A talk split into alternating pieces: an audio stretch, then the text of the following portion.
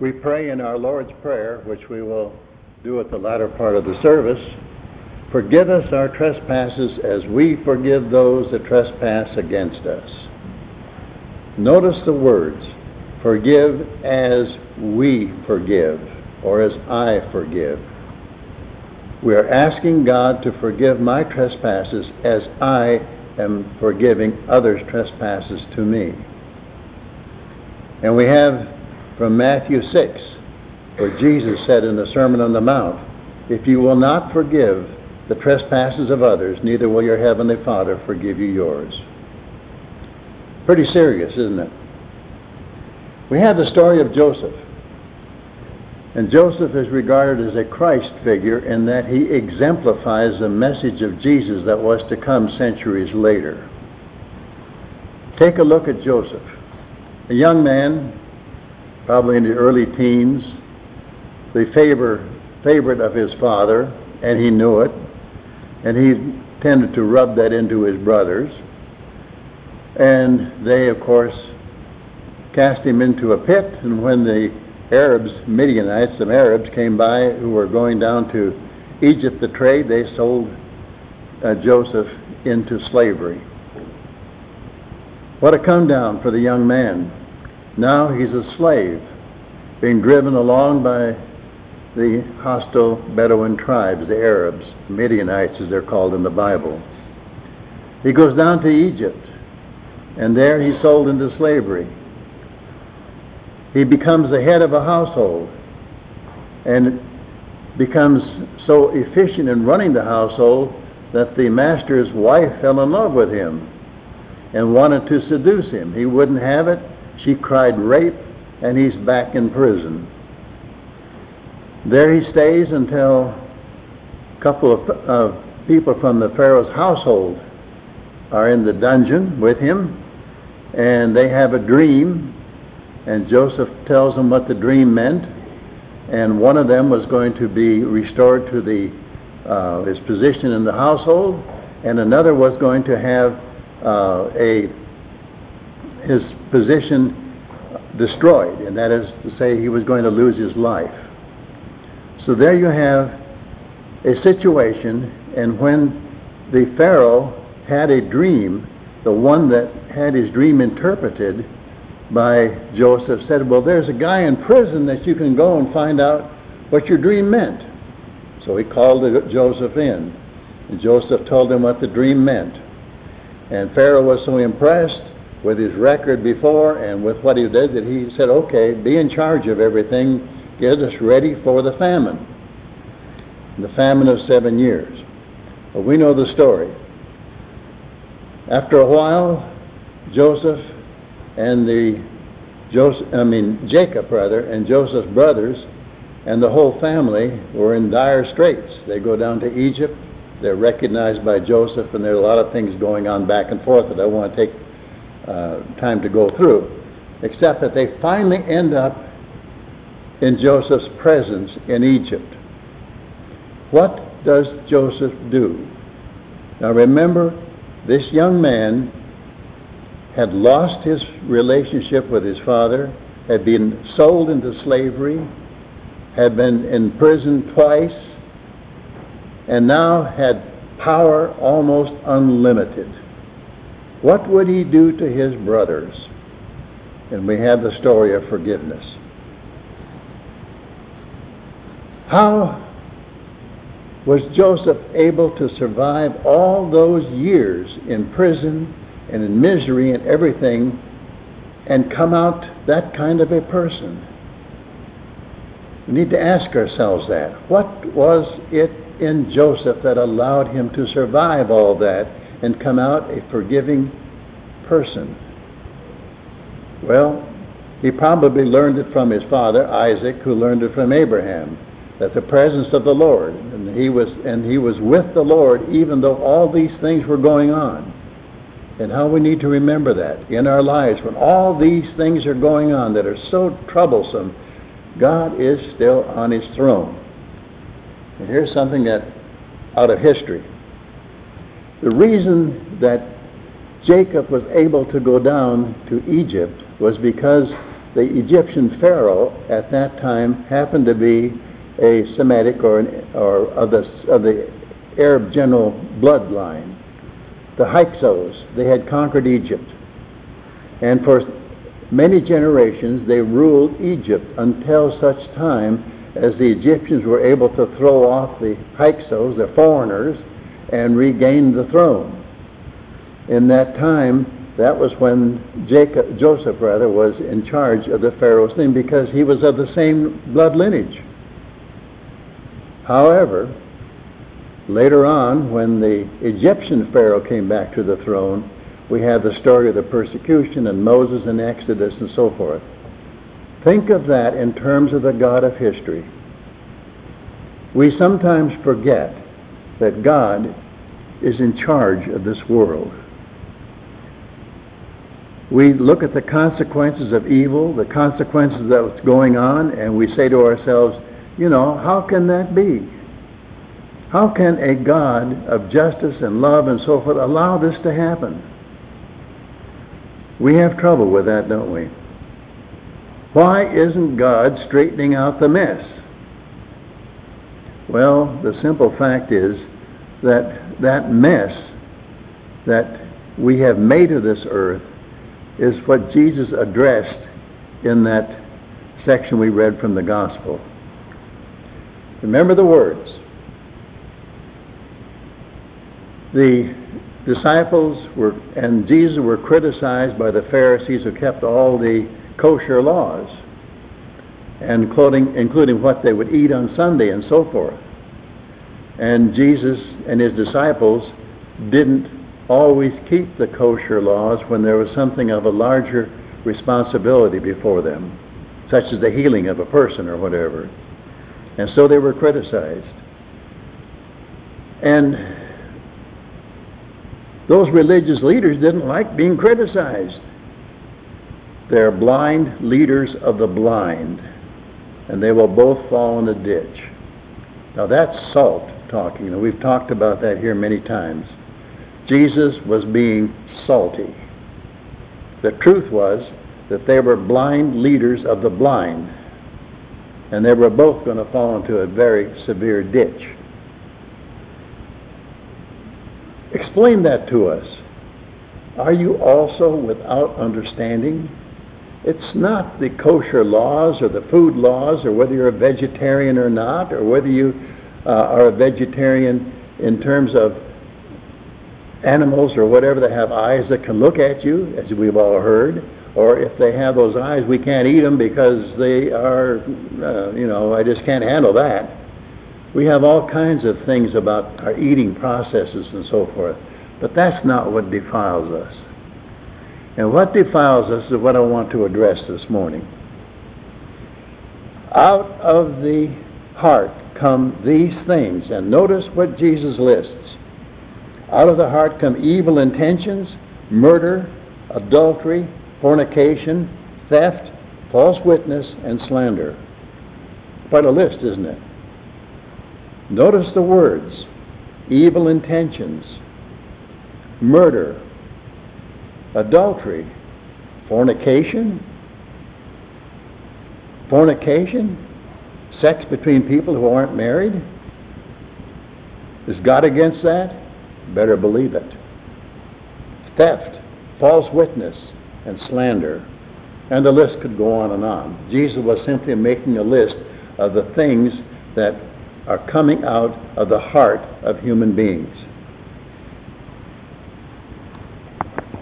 We think we can cover that by being good people and then uh, doing various religious rituals. That's where the Jewish nation has been stuck from that day to this. We keep as many of the laws as we can, and then we do the various sacrifices, and they'll make up for it. Obviously, that isn't the way it works. The religion of the world is just that. Do the best you can, and then do whatever religious exercise you need in order to make up the difference, to keep the books of St. Peter balanced. What a travesty. As we've heard time and time again, the natural law of this creation, upon which this creation rests, are immutable. They never change. They will always be there. And if um, there's nothing we can do, either through our ignorance or through our rebellion or whatever, to change those laws. They are there. But the problem is, you see, we humans build our various towers of Babel. As you know, my background, PhD, is in speech communication. And one of the things that the psychology of speech people drilled into our heads was simply this.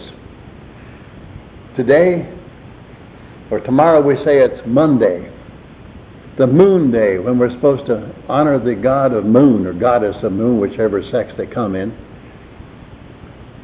And we honor Monday? Are we committing adult uh, uh, and idol worship? How about Tuesday, the god of war? How about Wednesday, Woden, the chief of the, and Thursday, Thor, the god of thunder, Frigga, the goddess of love and sex? What are we doing? Remember this a human construct as to what God is is false to the core. That doesn't exist. I can talk from now until I'm blue in the face about Thor and Woden and Freya, but they are human constructs of language, and human constructs of language are not reality and never will be. And how we need to listen to that in this day and age. Because you have stuff coming over the uh, television and over the emails and stuff like that that are human constructs. Never, never accept that as reality. Because a human construct is simply language used to make this proposition or that proposition or something like that, and it is not reality. It's very important for us to remember that in this day and age. Jesus said, in that 13th chapter of John, This is my commandment that you love one another as I have loved you. Then we forget the next verse, which says, By this shall all men know that you're my disciples, that you have love for one another. By this all men will know that you're my disciples because of your love for one another. Wow.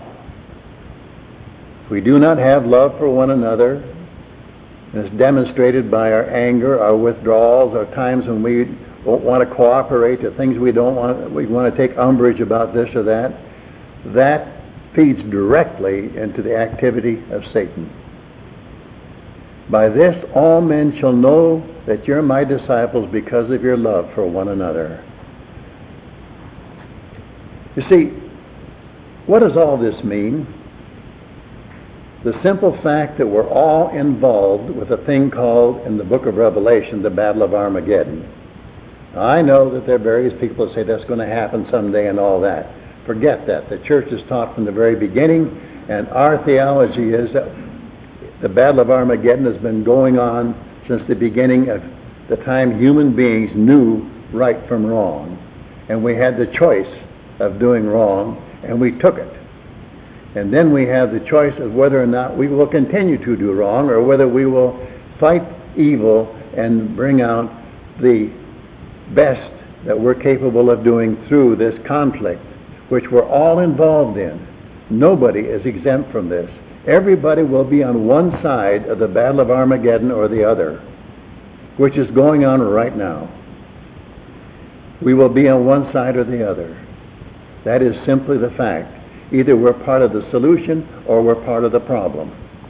And how we need to remember that in this day and age because there are so many people who refuse to look at reality, refuse to deal with reality, refuse to deal with what is going on, just like what happened back there when Jeremiah was telling the, the Israelites, hey, the Babylonians are going to come. They're going to come and take our city because of all the things we've done. No, God will take care of us. They're going to come. We don't want to hear what you have to say, Jeremiah. They're going to come. You better get ready. They took and threw him in a well. Thank God there wasn't any water in it, otherwise he'd have drowned. So, what do you do with the message? You kill the messenger. And that's where we're facing this day and age. See, everybody, every human being has to develop some kind of spiritual connection, whether it is atheism or Gnosticism or some kind of belief system, whatever it is, we all have a spiritual connectedness of some kind. We all have a need to do a stewardship of our gifts. We have time, energy, and possession. What are we going to do with them? We all have social interaction with, with other people in our family, with our community, with our nation. What are we going to do with that? And we all have our personal development. We are on a journey, and that journey will take us from where we are, day cycle by day cycle, somewhere. And Jesus said in the 10th chapter of John, The thief comes to steal, to kill, and destroy. I am come that you may have life and have it more abundantly. In every arena of our human development, spiritual, our stewardship, our social relationships, and our personal relationships, the, the thief comes to steal, to kill, and destroy. But I have come to give you life and to give it more abundantly. Where is our enemy? Jesus said, from the heart. Well, we know that the heart is simply a vessel to pump blood. But metaphorically, the ancient people thought that the heart was the center of the emotions. Some people thought, the Greeks thought that the center of the emotion was the stomach, because apparently, you know, you get uptight and so forth. We know that we have a spiritual essence. We call it a soul. And that soul interacts and does what it needs to do or thinks it needs to do in those areas of life that we have to deal with our spirituality, our social relations, our stewardship, and our personal life. And in that, we have attitudes. We have attitudes within our soul, within our spiritual essence, our executive ego, and those attitudes are what evil plays on to get us to do what we want to do, what he wants us to do, to destroy us. There's a whole division of psychology called attitudinal psychology. And we know that when we, when we have a problem, when we're not happy with some of our behavior, when we're doing something that doesn't work, or when we do something that does work, behind every one of those actions is an attitude that makes it possible. For instance, many people suffer from fear of abandonment somehow or other in their very early months of their life, they were not treated the way they thought they should be treated. And they fear abandonment, and that fear underlies their action for the rest of their life. Because of that fear of abandonment, they have a difficult time having faith in God. Because of that fear of abandonment, they have difficulty trusting other people. That's just but one example of many, many things like this. Fear of criticism. Some people are so afraid of being wrong that they never go right. They're stuck in neutral because if I do this or if I do that, they might criticize me. Some people are stuck in self-righteousness.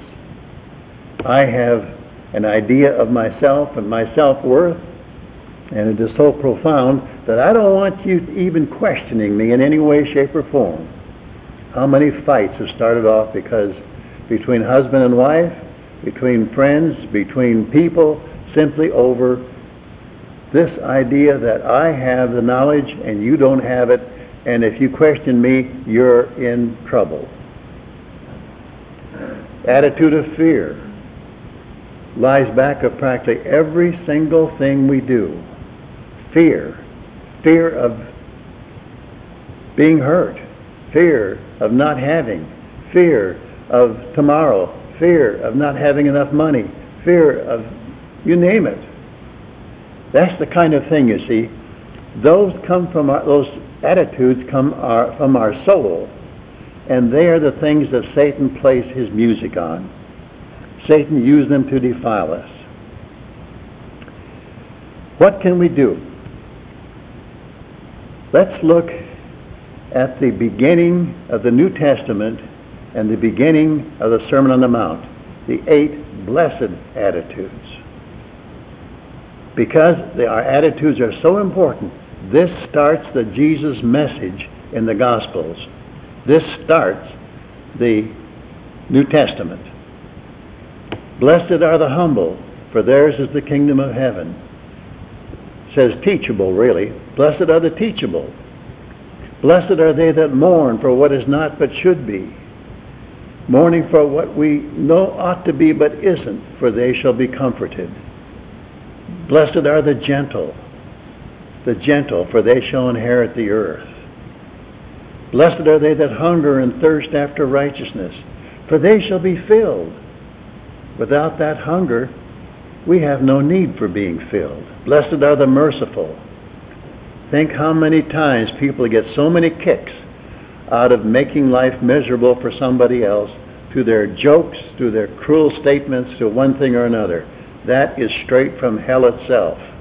It is an expression of a soul that has not come to know the Lord Jesus Christ, regardless of what they might say or what they might do.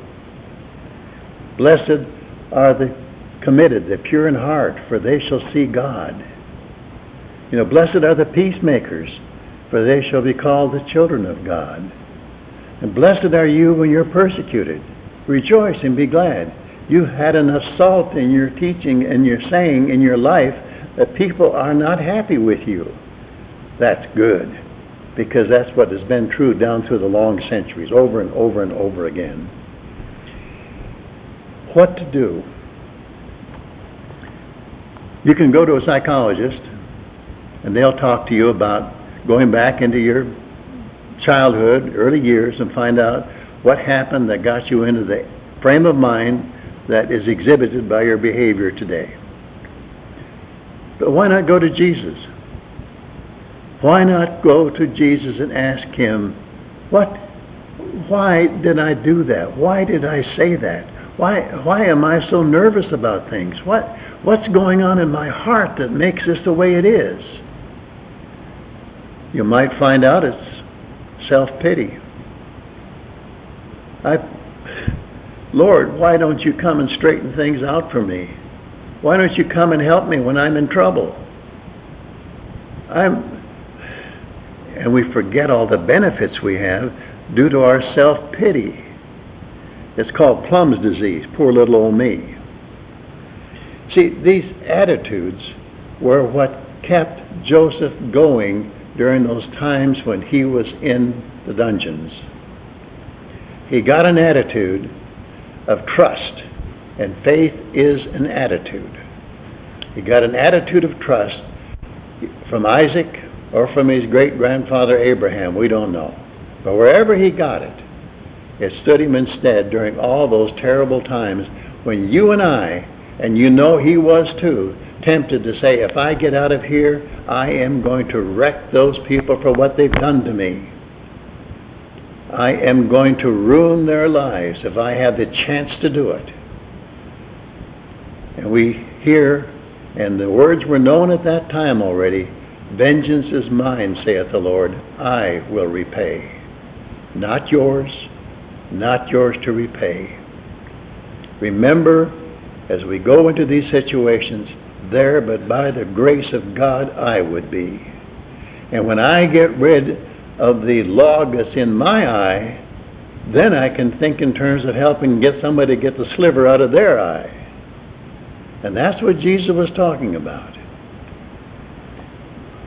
All of us, and I include myself with this, we need to spend so much time asking ourselves why we did what we did, why we think what we think, why we got ourselves into the trouble we're thinking of, why, why life ended up like this. And it's because of the attitudes that lie back of every single phase of our behavior. Every single phase.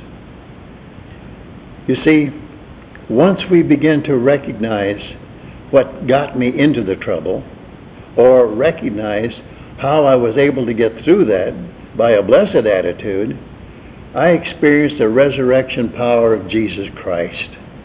Remember, Jesus said, I am the resurrection and the life. They who believe in me, though they were dead, yet shall they live, and whosoever lives and believes in me shall never die.